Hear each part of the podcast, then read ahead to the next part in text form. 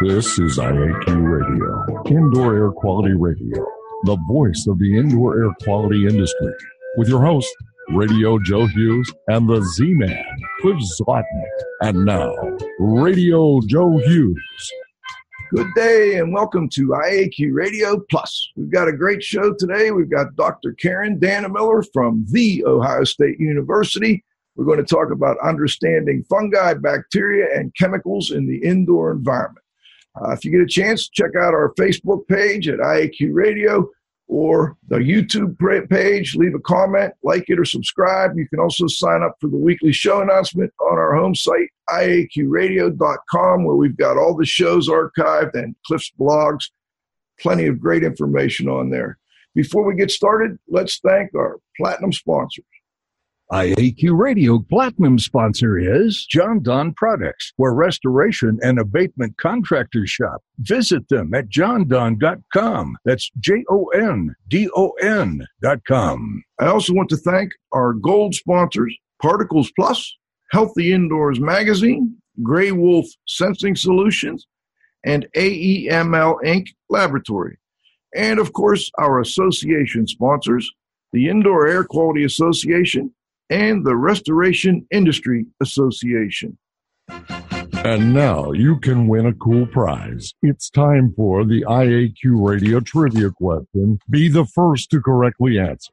Simply email your answer to C. Zlotnick at cs.com. Or if listening live, just text your answer from your computer. And now, here's the Z Man with this week's IAQ Radio Trivia question. Hello, everyone. Thanks for listening to IAQ Radio.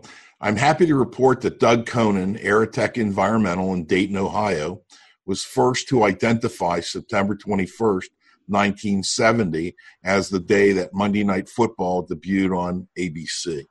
The IAQ Radio Trivia question for today, Friday, September 28, 2018, has been sponsored by Ideas, the solution chemistry company creating unique solutions to odor removal, surface cleaning, and decontamination problems. Here is today's trivia question. Who insisted the addition of the word the would separate Ohio State from other colleges in Ohio? Back to you, Joe. Whoever it was, they were correct. Anyway, this week we've got Dr. Karen Dannemiller. She's an assistant professor at The Ohio State University. Her interdisciplinary research integrates engineering with microbiology and addresses emerging health challenges and environmental concerns using an omics approach. We'll talk about that word a little more as we get into this. Dr. Dannemiller graduated with honors in chemical and biochemical engineering from Brown University, and she earned her PhD at Yale University in chemical and environmental engineering during this time, she also completed an internship at the California Department of Public Health in their indoor air quality program, pretty widely recognized and, and uh, respected program there. She also completed a microbiology of the built environment postdoctoral fellowship. Welcome to the show, Dr. Do we have you on? Great. Thanks to be here. Or nice to be here. Thank you. I tell you what, I, I, you, you, you made me do my work this week. Uh, reviewing those papers was uh, a little challenging, but quite interesting, actually. Really enjoyed it. So, what what led to your interest in um, you know indoor air quality, indoor environments, uh, this type of research? You know, I was always interested in indoor exposures. So I started out in chemical engineering and was interested in exposures to formaldehyde in the indoor environment. And then when I started my PhD, I got interested in indoor microbiology and the exposures there. Okay, and and your PhD was up at Yale with it, Jordan Peccia. Correct. Yes. Okay, we had him on the show a, a, while back now. Very interesting. Actually, he'll be the keynote at our uh, Healthy Building Summit coming up October 25th. Looking forward to that and, and seeing him in person. So let's talk a little bit about um, your dissertation. Actually, I noticed when I was reviewing your CV, it was integrating measurements of environmental fungal communities with human health outcomes, which is you know, obviously like the, the big ticket, what we're looking at. How do we determine how environmental fungal communities and health outcomes are, are, are related, I guess. Um, what, what do you think is the best way to actually measure environmental fungal communities when you're trying to figure out the potential health outcomes? So, like you said, I think this is the the big question that's still out there. I've always been interested in this interdisciplinary field. Um, basically bringing my engineering background to uh, public health and looking at the indoor environment. So I think uh, looking at these exposures and, and trying to figure out what to measure is a really important problem. It has a lot of health implications for uh, all of us and especially some vulnerable populations uh, like kids with asthma. So I think the the question of what to measure is the you know the million dollar question so to speak. And i think we're still trying to figure out uh, what is the measurement that we can make that's the most associated with human health outcomes. And you know we we hear often that uh, research using spore trap sampling and and that using that to try and predict the the potential for health effects just does not work. Um, you mentioned the paper to me when we were talking earlier today. I'm, I'm, sure you'll bring that up in the in the answer. Why do you think that doesn't work, or, or maybe you can explain to listeners, you know, what what the findings have been when trying to correlate spore trap air samples using a slit impactor with health effects? So, the biggest thing that we want to consider when we're trying to determine what to measure is that we want the measurement with the best associations with health outcomes so that we can figure out what we need to measure to improve the health of the indoor environment. Uh, for spore traps, there's no consistent associations with these human health outcomes in the literature. Um, and in fact, we're looking for the measurement that has the strongest association with these health outcomes.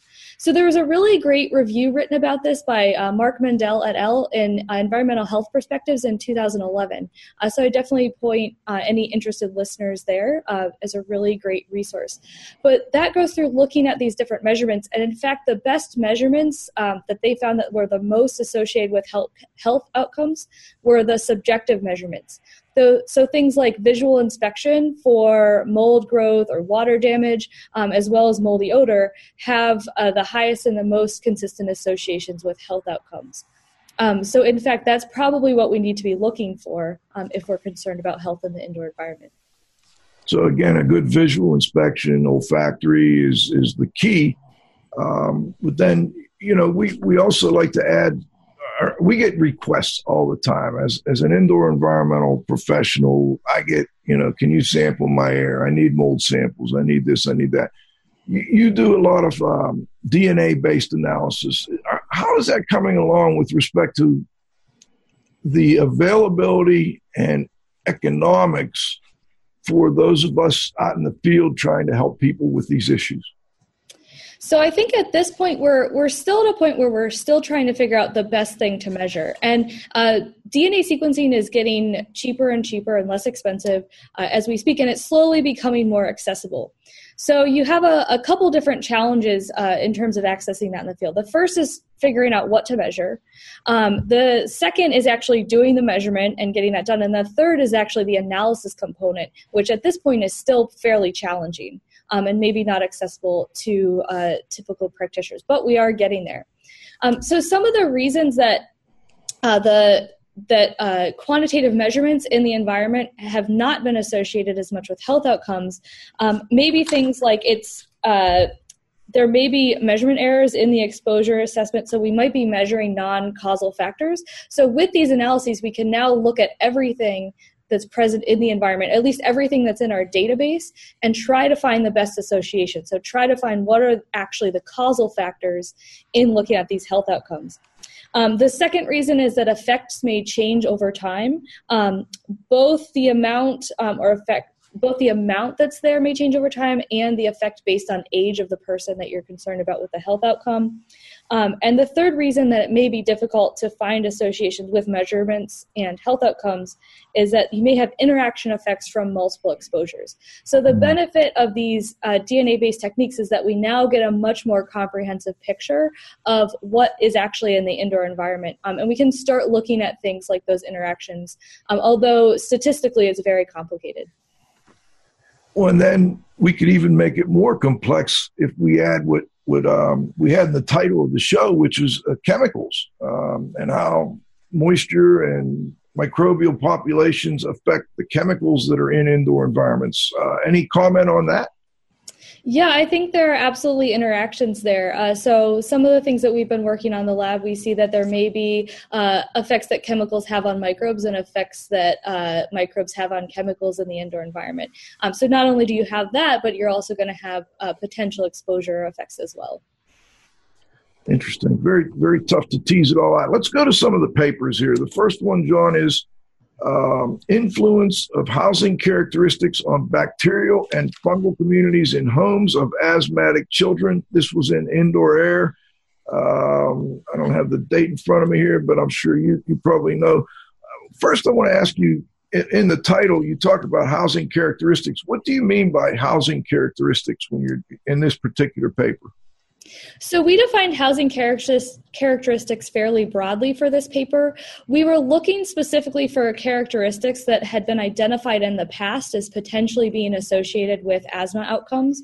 Uh, so what we decided on were number of uh, people or children in the home, so number of occupants, the level of urbanization. So in this study, we were able to separate it out by homes in urban and suburban areas, um, single and multifamily housing units, so sort of the type of home uh, whether there was report, reported mold or reported water leaks in the home, um, the air conditioning use, as well as the presence of pets. Um, so we defined it fairly broadly here. I see. Okay, and now we've got that down. We've got the, the background. What's the what are the key takeaways from this particular paper? Uh, so the biggest takeaway from this paper was that we found that the building can that the building conditions within a home affected the microbial communities that people were exposed to. So we saw uh, both uh, fungal and bacterial communities were non-random, meaning that there were factors in the homes that influenced these communities. Um, we also found that pretty much all of these housing factors that we looked at affect the microbial communities in some ways. So we saw associations with diversity or richness, and we also saw uh, overall effects uh, on the communities and different taxa that were present. Now, we're going to talk more about diversity and richness. As, as it's kind of a theme throughout here, I think, um, at least in my review of things. When, when you talk about diversity, um, first, I guess how many uh, you did DNA next generation DNA sequencing on these? How many uh, how many organisms are in the database that, that we're dealing with? I mean, it's just to give people an idea, just a ballpark idea. There are thousands of organisms in the database, and we typically identify hundreds to thousands of organisms uh, when we do these types of studies. So we get a really comprehensive picture of what's present in these homes. I see. And, and just to give us a kind of an idea, what percentage of those um, organisms are bacteria versus fungi, and and just a ballpark idea so we know uh, in the database. So, uh, well, we're u- we use two different databases, one for bacteria, one for fungi. In terms of total concentration, they're actually usually about equivalent. Oh, Okay, interesting. All right. Well, let's. You, also sent a paper or an article that was called "Indoor Microbial Communities: Influence on Asthma Severity in Atopic and Non-Atopic Children." Um, let's go over the results here. I want to. I don't know if I can pull this up that way or not. John, can you go into the? Yeah, there you go. Just pick it up a little bit. The background here. I, I, when I was looking through this, I saw among all children, increased asthma severity was significantly associated with an increased concentration of some allergenic fungal species, high total fungal concentrations, and high bacterial richness uh, when using logistic regression in addition to microbial community composition by using the distance comparison test, which is probably a little above and beyond where we're going. Just I know we you're using uh, widely recognized um, uh, methods for, for coming up with these results. So, what is the summed allergenic fungal species? What does that mean? Sure. So uh, there are a couple of questions there. So the the main uh, goal of this study was to look at how uh, microbial exposures in the indoor environment affected kids who already had asthma. So we wanted to look at their asthma severity in this study. Um, and in this study, we separated out the children into two groups. So there were kids who were atopic or those who were prone to developing allergy, and then there were kids who were non-atopic, so those who are not prone to develop uh, to developing allergy. Um, and then we uh, sampled the dust and looked at all of the uh, fungal and bacterial exposures uh, that these children were exposed to and, and measured their asthma severity over the course of the following month. Um, and when we, we looked at a couple different factors uh, in the microbial communities that we thought might be associated with this asthma severity. And these included things like total fungal and bacterial concentration, uh, overall diversity, uh, a sum of allergenic fungal species, uh, as well as the overall fungal and bacterial communities. And so for the sum of overall, uh, the sum of allergenic fungal species, we used a study that was done from 2008. Uh, the last name on it is Simon-Nobbe. It's in the International Archives of Allergy and Immunology. Um, and from that study, they have a fairly comprehensive list of known fungal allergens. Uh, so we took that list of allergens and the fungal species associated with those allergens and summed it all together uh, to get our measure of allergenic fungal species. And we found some pretty interesting things when we did this study. So we were able to comprehensively look at the microbial communities that these kids were exposed to um, and compare that to the asthma severity over the following month. And what we found is that the the kid the response of the children depended on their asthma uh, subtype. So if you go and ask uh, a physician how many subtypes of asthma there are, often you get a different answer. Uh, so I'll I'll say that you can divide that a lot of different ways, but we broadly uh, distributed them into allergic and non-allergic uh, children. And what we found is that the allergic children tended to respond more to the types of fungi that they were exposed to. So things like summed allergenic fungal species, which makes a lot of sense. Uh, but it didn't actually matter how much they were exposed to. It was more sort of the question of who's there, uh, which species are actually present. And oh. then for the for the non-allergic children, we found that it was a total fungal concentration. So they responded more to how much they were exposed to. Um, and this makes sense because uh, based on their asthma status, they're going to respond differently to these environmental stimuli. The allergic children have more of an allergic type response, where the non allergic children have more of an irritant uh, type response. Interesting. So they do have a response, but it's more of an irritant versus uh, an or, or asthma or increased asthma. Or, uh, okay. Now, with that same paper, um, I, I, highlighted the words significantly associated. Increased asthma severity was significantly associated with an increased concentration of the summed allergenic species, high total fungal concentration, high bacterial richness. When you say I'm used to seeing associated with or cause, but that term significantly associated was new to me. What do you mean by significantly associated? Sure, that's a great question. So, we did a statistical analysis which showed that basically our p value was less than 0.05. So, we can say that our associations we found here were statistically significantly associated. I see. Okay. All right. Next one is um, well, I guess you kind of already told us what these means in layman's terms, right? I mean, you gave us a good, but if you want to maybe kind of give us a, a quick overview one more time of, of that, the results from that study. From the, the study on the screen, fungal and bacterial growth in floor dust at elevated relative humidity levels? Yeah, well, I was actually, I, want, I was going back to the first one. Um, the, the uh, indoor microbial community's influence on asthma severity. Any, you know, I guess what I'm always trying to figure out is for the people that are trying to either you know clean their own home or, or, figure out what's wrong with their own home or those of us that are practitioners out there what what's the key takeaway for us from that particular paper I think there's two uh, main key takeaways. One is that we did see associations with asthma severity based on the microbes that these children were exposed to. So their microbial exposure actually mattered in terms of determining their asthma severity. Um, and then the second takeaway is really that the um, basically that it's complicated is the large takeaway that their reaction depended on their asthma subtype. So for the kids with allergic asthma, it mattered more what they were exposed to, and for the kids with non-allergic asthma, it mattered more how much uh, they were exposed to. So I think overall, uh, I think that the the picture is still pretty complicated. Um, we're still at a point where we're looking to make recommendations, um, and we're maybe not uh, quite there yet. In terms of asthma severity, I feel like a lot of the standard recommendations are are still good advice. Things like reducing overall exposure to dust is potentially helpful um, because it might it might help um, both of these kids, especially if you can reduce exposure to allergenic species, um, but also if you can reduce exposure to the total uh, fungal concentration.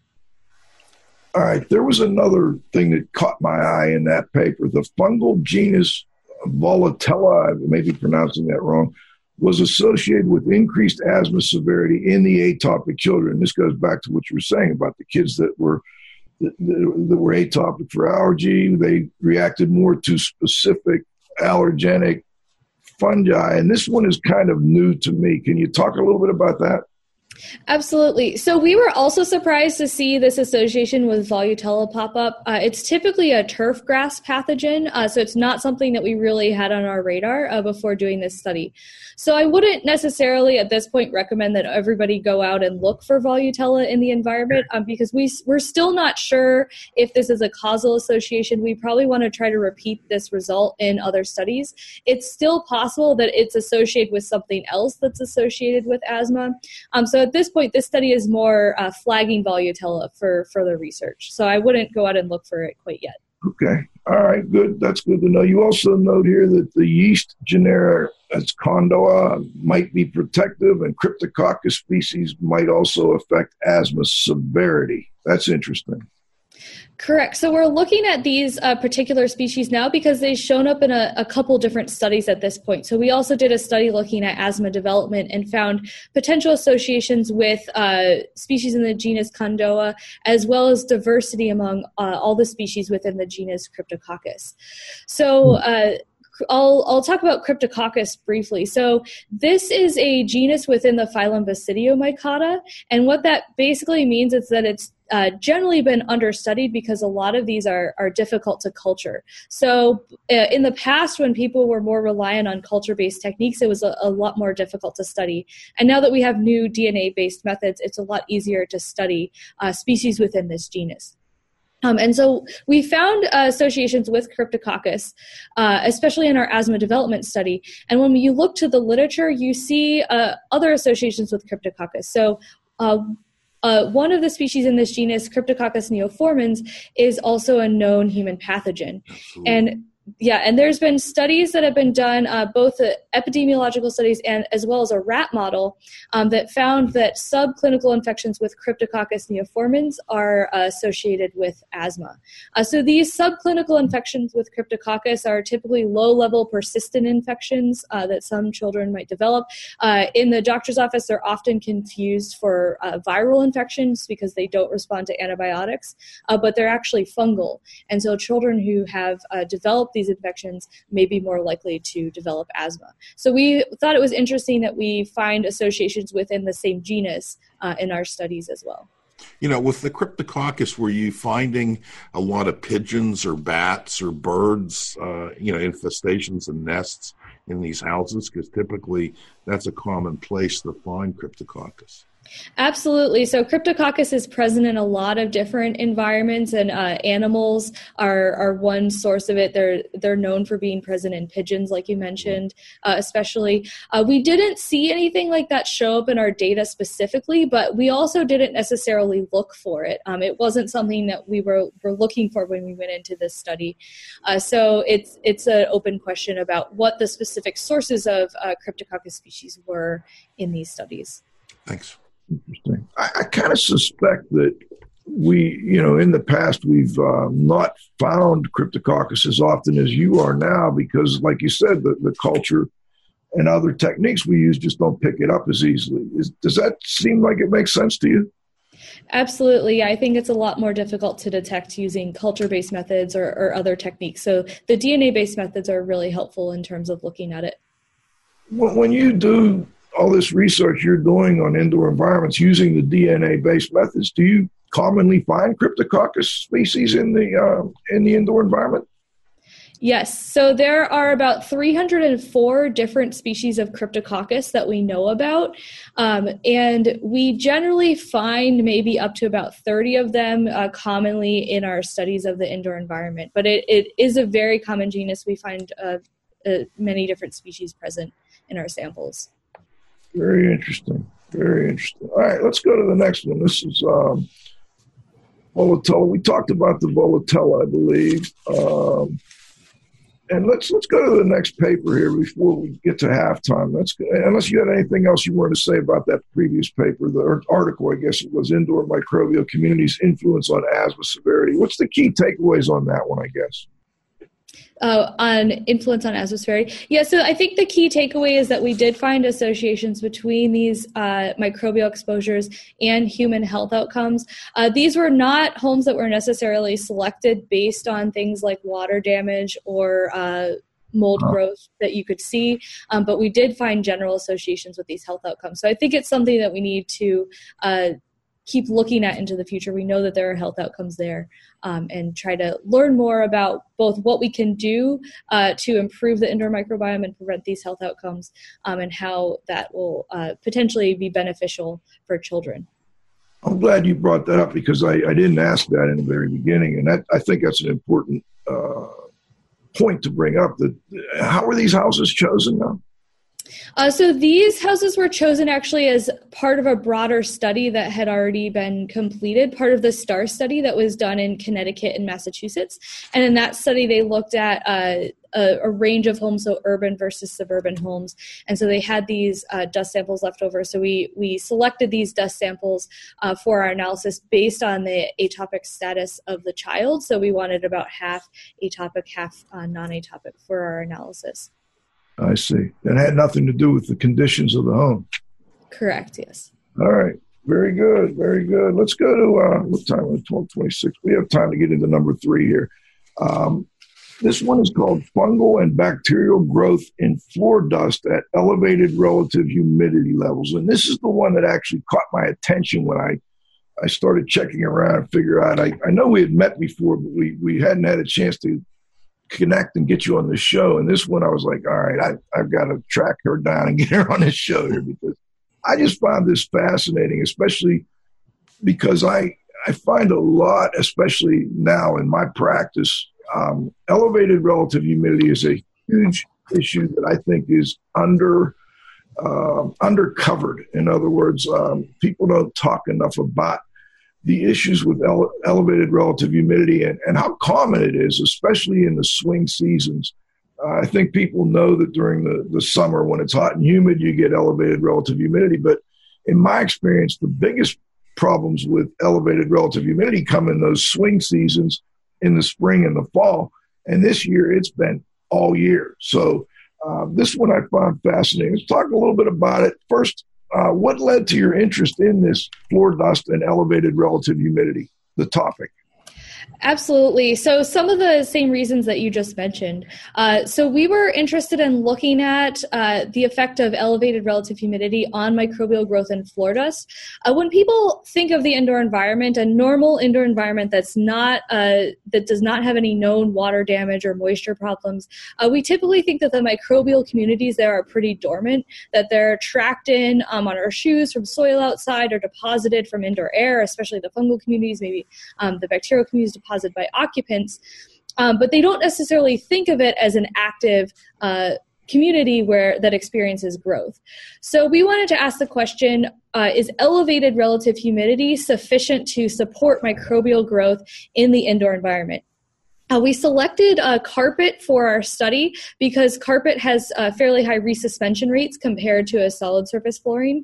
Um, so we wanted to look at the the dust uh, in the carpet and see if elevated relative humidity uh, would support this growth.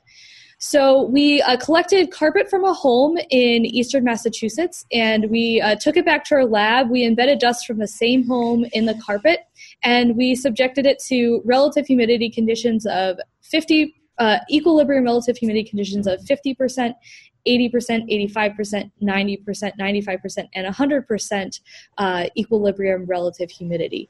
And then we measured the microbial communities in the dust before that incubation as well as the dust in the communities uh, after that incubation. Um, and what we found is that indeed uh, we did see microbial growth in the dust uh, under sufficient uh, moisture conditions. So we're not talking about a situation where we have condensed water. We're talking about just elevated relative humidity conditions. Uh, so uh, what we saw is we didn't see an increase in numbers at 50% uh, relative humidity, but we saw an increase in fungi starting at about 80% relative humidity. Um, and that increased all the way up to about 100% relative humidity, where we saw uh, more than 27 times increase in the fungal concentration in the dust from carpet samples that were incubated uh, at that relative humidity levels compared to the in the original dust. Uh, for the bacteria in this sample, we did not see an actual increase in numbers at the relative humidity levels, except at 100% uh, relative humidity, where we did see an increase in total bacterial concentrations.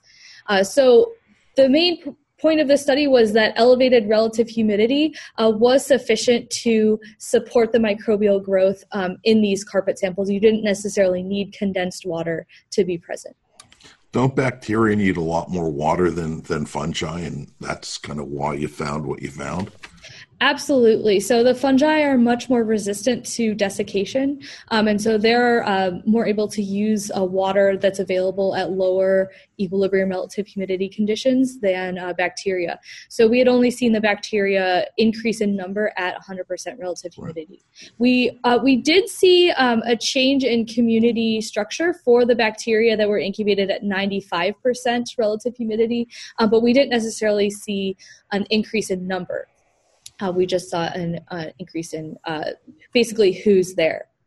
Uh, we also continued these incubations out for about six weeks. So our initial analysis was done after a one week incubation um, at these different relative humidity conditions, but we continued it out for about six weeks. Uh, for the fungi, we ended the experiment after about three weeks because the carpet squares were uh, essentially covered in visible fungal growth. So we said, hey, I think we, we uh, proved our point here. Uh, but at 85%, we continued out to about six weeks and we saw continued growth as well um, over that period of time. Interesting. When we come back, we have to stop and thank our sponsors. But when we come back, I've got a handful of questions I'd like to get into a little more detail on that study. We'll be back for the second half of our interview. We've got Dr. Karen Dannemiller from uh, The Ohio State University.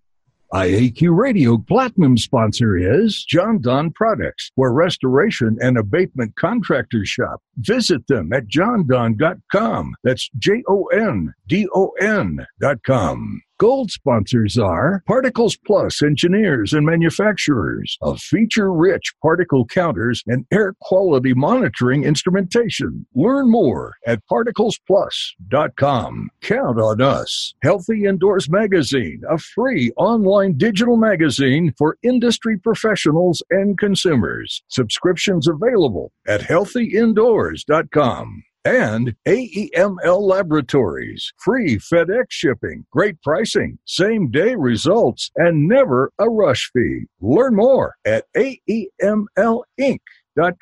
Gray Wolf Sensing Solutions, who use advanced sensor software technology and embedded computers to provide superior environmental test instrumentation. Visit them at wolfsense.com. Association sponsors are the Indoor Air Quality Association, a multidisciplinary organization dedicated to promoting the exchange of indoor environmental information through education and research. Learn more at iaqa.org and RIA, the Restoration Industry Association, the granddaddy of the restoration industry. Network with leaders. Learn more at restorationindustry.org.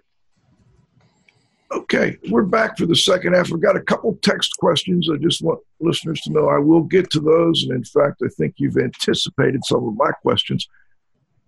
First, this is um, your Ohio State Indoor Environmental Quality Research Team. We wanted to make sure we got those the, the gang up on uh, up on the video here. So, uh, you you want to mention anything about your group here?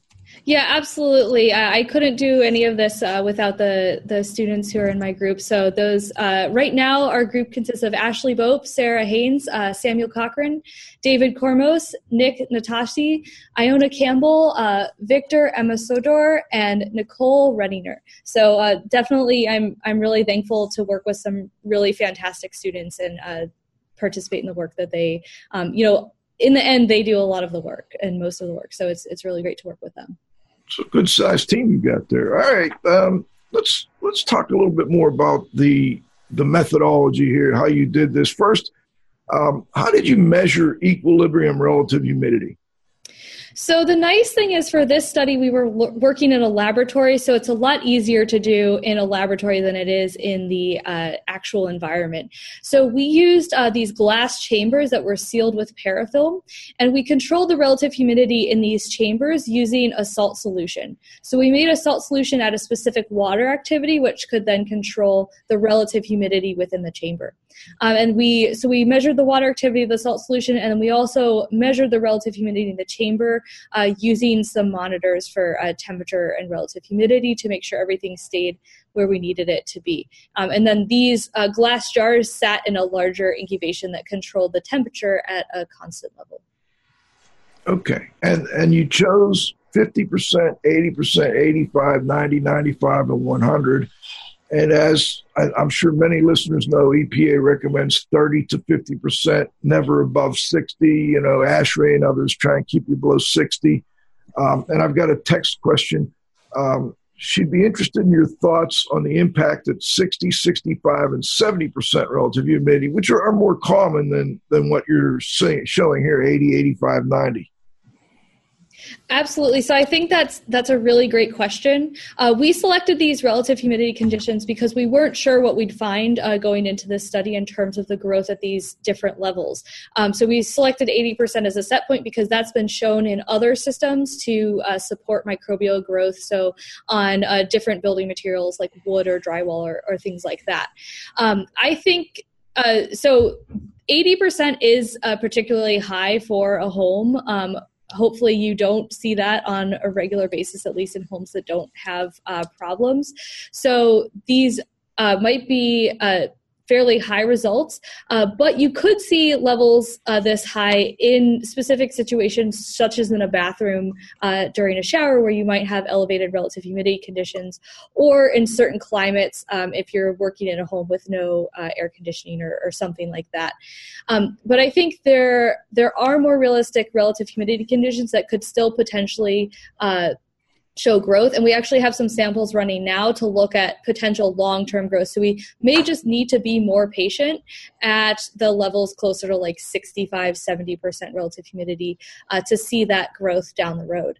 Uh, the other thing that we're working on is to make these studies more realistic uh, to building conditions. Uh, so right now uh, my student sarah haines is working on a study to look at uh, fungal growth in these samples at varying relative humidity levels over the course of a day. So in a typical home, you might have relative humidity that increases and decreases. And so we're exposing some of these samples to elevated relative humidity conditions for shorter periods of time. Um, and so we still see uh, fungal growth for the samples that are exposed to elevated relative humidity levels, um, even if it is over a shorter period of time per day. You know, that's interesting because uh, there, there's been thoughts in the um, in the practitioner world and in the training world that it takes longer than I think people people have shown in the research world it takes longer for mold to grow on on building products and that you know 24 to 48 hours uh, is probably extra cautious i guess you would say. But have you seen growth that quickly in, in your laboratory so I think we haven't looked at such short time scales as uh, you know 24 to 48 hours. We definitely see the dust uh, uptakes the the moisture out of the air very quickly. Uh, so it, it, after about a day, you can see that the the relative humidity, the water activity of the dust has equilibrated fairly well with the water activity level. It's not maybe doesn't quite reach it uh, at equilibrium yet, but it definitely uptakes the water very quickly. Um, and I also predominantly study fungi, which grows a lot more slowly than bacteria. Uh, so the bacteria is going to grow a lot more quickly um, than the fungi necessarily. Interesting. All right. Um, tell us a little bit about what you did find at 50% equilibrium relative humidity. Was there any change? Uh, in our study, after one week, we did not see any change in total numbers of increase in uh, spores in this study uh, at 50%. And I, I, think I noticed in the, I was looking at some of the, um, some of the other papers you used, and I think you chose 50%, correct me if I'm wrong, because there's a good bit of uh, data out there on dust mites and, and dust mite activity at 50%. Is that somewhat accurate? We were looking at that, but we were also considering the EPA recommended levels, and we knew that the EPA recommended uh, 50% as the ideal upper limit for relative humidity. So we wanted something that was close to our elevated conditions, um, but still within the acceptable range. Um, and that's why we chose 50% predominantly. Okay. All right. So let's let's move up a little bit. Um, at 80%, what did you start to see? You know, what, what were the changes that uh, I guess we could kind of summarize? You, you did already a little bit, but um, as far as I don't think you went into the richness and the, and the composition. Can you talk a little bit more about that? Absolutely. Uh, so, in terms of composition, uh, we saw the types of uh, fungi in particular show up that you would expect. So, the, the typical uh, species that you might find in a damp building. So, things like Aspergillus and Penicillium and Wallemia uh, were the predominant genre that we found uh, starting to show up at 80%, and especially at the higher levels at 100%. so, typically at the the slightly lower but still elevated relative humidity levels, we see Wallemia show up predominantly, so maybe around 85%. Um, and Wallemia will continue to increase um, in total numbers of spores up to 100%. But then above that, we also see things like the Aspergillus and the Penicillium uh, showing up uh, that hmm. tend to grow at the higher relative humidity levels. Yeah, so it seems like Wallemia, which I don't, I don't think we focus enough on either. Um, that grew at a different range? It did. So it, it continued to grow at higher levels at 100% compared to 85%, but it just it showed up a little earlier in terms of uh, relative humidity levels. Um, and the other thing, the other thing that you asked about was also the uh, overall diversity and richness. And we see a really complicated story um, with uh, diversity. I'm referring specifically to richness, which is the specific number of species that we find. So when we're measuring so many species, we can look at how many different species we actually um, find to be present. And there's a fairly complicated story there, um, both in terms of the health outcomes and uh, where we see uh, richness increase and decrease in a building. Uh, for fungi, it seems to be that if you measure richness in a building that is affected by water damage, um, but if you take a measurement away from the water damage, you see an overall increase in diversity. Um, but if you take a measurement right where the water damage is or in an area where you see that actual fungal growth, you uh, tend to see a decrease in diversity. And that's what we saw here at our elevated relative humidity levels. We were sampling right where the uh, the water was. And so we saw a decrease in overall diversity with increased uh, relative humidity levels. Um, but I'd like to note that richness is a fairly non-specific term. So we're looking at just the total number of species present. We don't necessarily know what they are. So there's this complicated picture with richness, and we're still trying to figure out um, exactly what's going on. Interesting. All right. Now, I also um, noted when I was reviewing that that you, you looked at resuspension and came to the interesting conclusion that our material balance model predicts that at growth due to 100% relative humidity for one week, the resuspension of microbes grown in carpet dust may account for 75% of the fungal and 21% of the bacterial load in the air. Um, your, your main point appears to be that, that we underestimate the role of resuspension of microbial contamination uh, when it comes to carpet, at least in this study. Is that accurate? And is there anything you'd like to add? So we wanted to see if uh, these this additional growth could potentially impact human exposure, and this is under very specific conditions that probably wouldn't normally occur in a building. So uh, hopefully nobody is intentionally leaving their house at 100% relative humidity for a week. Um, I think you might have problems if you did that. But for our chamber, the it was exactly at these relative humidity conditions for one week. Um, so we wanted to estimate what that potential contribution from the growth was. Um, and our overall finding was that yes, the growth could indeed increase the amount of microbial exposure uh, that you're exposed to. Um, and this was based on a, a, rough resuspension model. So, assuming that this growth occurred um, in carpet and then you walk across the carpet, you're um, resuspending it into the air. Um, so, that was our main conclusion that the, the growth could potentially impact human exposure. And it, it sounds like this has led to other research that you're doing now. Is that, can you kind of elaborate on that a little bit? Yeah, absolutely. So uh, the one project that we're working on now is to try to make this uh, uh, look at this under more realistic building conditions.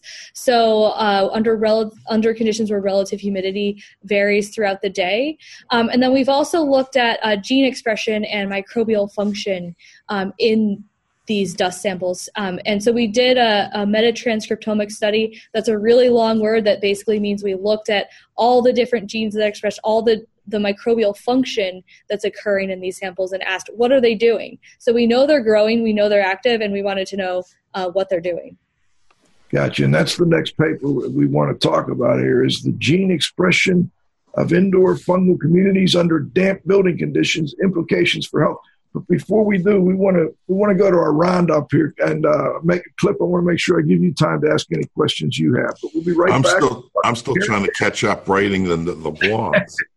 I'll bet you are. The 2018 Healthy Building Summit, October 25th through the 27th at Seven Springs Mountain Resort in the gorgeous Laurel Highlands of southwestern Pennsylvania. Network and practitioners, prominent researchers, and industry leaders in an intimate and informal setting. This year's theme is IEQ, remediation and restoration, research to practice. This is the only industry event that performs live research and links researchers and practitioners. Marquee sponsors include Hayward Score, helping people live healthier lives, and Particles Plus. Count on us. All right, we're back. Let's let's get into the roundup. Cliff, uh, before I jump in here, do you have anything you wanted to ask about the first three papers or the, any of the first part of the interview? I do not. All right. Now, we're into paper number four. John has it up here. Gene expression of indoor fungal communities under damp building conditions, implications for human health. All right. So, gene expression is kind of a, a new term for us here, but I think you, you mentioned what it was briefly prior to going into this, but maybe you give uh, listeners just a little more on what, what you mean by gene expression. Sure. So we had looked at uh, these carpet samples in the previous study, and we knew that there was microbial growth occurring in the carpet samples. And so the big question we had left is what are they doing? What is the microbial function? Uh, what does the microbial function actually look like? And to do that, we wanted to study gene expression. So we actually looked at the uh, RNA that uh, these microbes produce. So microbes have uh, DNA, um, and then they create RNA when they express genes. And so we measured the RNA to get an idea of what these microbes were actually doing um, in these dust samples under elevated relative humidity conditions. Okay, and then I guess this goes back to the the uh, the introduction using an omics approach. I don't know if I got that right or not. Is that did I pronounce that right? An omics approach you're, you're talking about here, and then uh, we're talking about a meta transcriptomic study, and you, you mentioned that uh, before the break. But I would, if you wouldn't mind, I wonder if you could kind of break that down in layman's terms for us here. Sure. Uh, the metatranscriptomic study is basically a, a, long word that means that we looked at all the different genes that were expressed in these samples. So, oftentimes people might do a transcriptomic study, and that's looking at maybe a specific species that you're interested in to look at the transcriptome, basically the, all the genes that are expressed, the function of that. We looked at the metatranscriptome, which means that we looked at the entire community um, in these samples. So, we wanted to know what all the different species were doing together um, in terms of microbial function function. And and this when this occurs, the, the gene expression uh, is that when we start to see things um, like the, the, secondary metabolism of these organisms start to kick in. Am I confusing that? Uh, yeah, so we we had some really surprising findings from this study. Uh, the first surprise, so we for this study specifically, we looked at uh, fifty percent, eighty five percent, and hundred percent equilibrium relative humidity. Um, okay. And the first surprise was that at fifty percent, uh, we actually saw expression of genes. So we had originally intended that as a control sample. We didn't actually think we could get RNA or see gene expression occurring at fifty percent, um, but indeed we did, um, and we saw that these microbes were active, um, but they were really participating in primary metabolic processes. So they were really just hanging on, kind of waiting for some water to come by so that they could grow. So they weren't doing too much, but um, lipid metabolism. Lipid metabolism was complete, carbohydrate metabolism was complete, and they were still uh, having some microbial function. Um, and then when you looked at 85% and 100% uh, equilibrium relative humidity, we saw increases in gene expression, especially at 100% equilibrium relative humidity. Um, and when we, we looked at this, we saw that at 85%, the microbes were still participating in primary metabolic processes, so basically just kind of hanging on um, you know trying to remain there what they're doing. But at 100% equilibrium relative humidity we saw a lot of secondary metabolic processes. So they started to expand out what they were doing. Um, and they expanded out in pretty diverse ways. In fact our different samples at 100% equilibrium relative humidity were actually very different even from each other as well as being different from the 85% and the 50% equilibrium relative humidity. Um, and that's particularly important because a lot of uh, things that you might be concerned about in the indoor environment. So allergens, um, mycotoxins, things like that, uh, often tend to be in those secondary metabolic uh, pathways. So we actually saw an increase in the number of allergens and uh, mycotoxins produced um, in the samples that were incubated at 100% equilibrium relative humidity levels. So this brought up us up a really interesting uh, question for us. So uh, when you measure a spore, the question is really is a spore a spore, um, or are they different depending on how they've actually grown? So you might have a, a very different response from a health standpoint uh, for a spore that you're exposed to that's been uh, grown at these higher relative humidity levels. Interesting, interesting. John, can you pull up that last slide, the one that had the little the changed? I want I want to ask Karen if she'll explain this one to us because it has to do with this gene expression, right?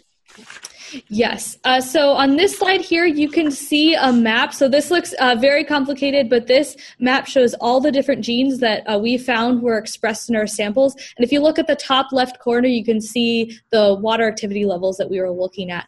Um, so first, at the 50% equilibrium relative humidity levels, we just see those primary metabolic processes that are lit up. Um, at 85%, we see a little bit more, but it's still largely those primary processes of what the, what the cells are doing. And then at 100% equilibrium relative humidity, we see all the secondary metabolic processes um, that you see here that light up. And so we see a lot more gene expression as well as very diverse gene expression. So we see sort of an increase in what we think of as metabolic diversity at these um, higher equilibrium relative humidity levels. Very interesting. Very interesting. Okay. Um, let me see. Cliff, anything you wanted to uh, uh, the, the, the, one thing, Joe, I just wanted to pick up uh, and get an answer for that, that you had mentioned was omics. Uh, you promised you were going to uh, tell us what omics were. Yes. Yeah, omics is looking at uh, basically a lot of different factors, a lot of different biological molecules, and looking at how uh, that whole picture relates to things like uh, microbial function or structure of microbial communities, things like that. Okay, thanks.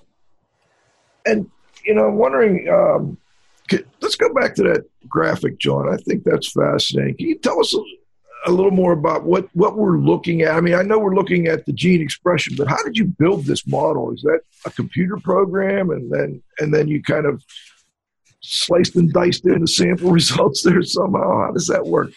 Sure. So a lot of the bioinformatic analysis here was done by Bridget Hegarty, who's a PhD student at Yale University, uh, working with Jordan Peccia. And so she did a really fantastic job working with this data. The data is really complicated. So first, it's extremely difficult to actually extract the RNA from the dust itself because of the presence of RNases. Uh, so you have to be very careful, uh, use a very specific technique to get the RNA out. Um, once you have the RNA out, you uh, sequence it, and then you basically have this very large file. It can be gigabytes of data that you then need to process from the RNA reads into what's actually going on here. Uh, so she used uh, primarily a program called Trinity to basically take those raw reads and turn it into what you see here, which is a map of genes that are expressed. Um, and if you look more closely at this figure, you can see uh, different pathways. So you can see like carbohydrate metabolism is, is labeled, lipid metabolism is labeled, and you can see that those pathways are complete and they're being expressed um, at all three different equilibrium relative humidity levels that we measured. Uh, so the foundational one, the, the, the primary ones at all three were expressed, but then as you went up in relative humidity, you had more connections essentially between. That's fascinating. Very interesting. Energy metabolism, amino acid metabolism, carbohydrate, lipid. It gets more confusing every time I talk to you, researchers. Although you're helping me understand it here very, very much. Now, let's go back again to the, the results of the study. I mean, how how are the results of the study going to affect the study of health effects um, and damp indoor spaces? I know you mentioned that a little briefly a moment ago, but I want you to kind of recap that for listeners, please. So I think based on this work, we're still trying to answer the question that we started with at the beginning, which is what is the most important thing that we need to measure in the indoor environment to find associations with human health outcomes. Uh, so what we found uh, in this particular study is that we may need to be looking at something different because we see different biological molecules that we know may be associated with health outcomes like allergens and mycotoxins. Um, and we see them uh, expressed differently depending on how this, uh, the microbial communities were grown at different equilibrium relative humidity conditions. So I think uh, basically the, the conclusion right now is that looking at moisture in the indoor environment is probably the most important factor. Um, if we can control the moisture, we can uh, likely create a healthier environment. And that's been shown with associations in the literature between dampness and um, the environment as uh, is with health outcomes. So I think the end result right now is we still need to keep looking at the moisture, those visual signs, so mold growth, visible water damage, um, things like that, uh, as well as moldy odor, and that that seems to be the thing that has the strongest association with health outcomes at the moment. Um, and in the future, as we continue to do these uh, these projects, we may get a better idea of other specific things that we can quantitatively measure that may be more strongly associated with health outcomes. Um, but I'm I'm sort of waiting until we find something that has a stronger association than these other uh, more subjective factors um, before we switch over to making those measurements in the field. So uh, let me make sure I got you right. It seems at this point that the odor, the the microbial volatile organic compounds are are most clearly related to health issues, or, or that's where you most commonly find health issues. Yeah, the more the more subjective inspection, so visual visual evidence, so visual mold growth, uh, visual water damage, things like moldy odor, uh, have the stronger associations with health outcomes at the moment. And the reason for that may be because of what we're finding here. So we see that these uh, microbial communities at these elevated relative humidity conditions uh, produced more allergens. So even if you're measuring the same number of spores, if they were uh, if they experience different water activity levels, you may be exposed to a different number of allergens. Um, but I think that in the end, uh, I'm a researcher, so I'm always going to say more study is needed. Uh, so, and I think that that's uh, that's where we're going with this. I think that's fair enough. So it, it seems like you know, as we've always uh, pretty much known that at the higher relative humidities, you have more secondary activity, and uh, people seem to have more health issues. Yeah, and absolutely.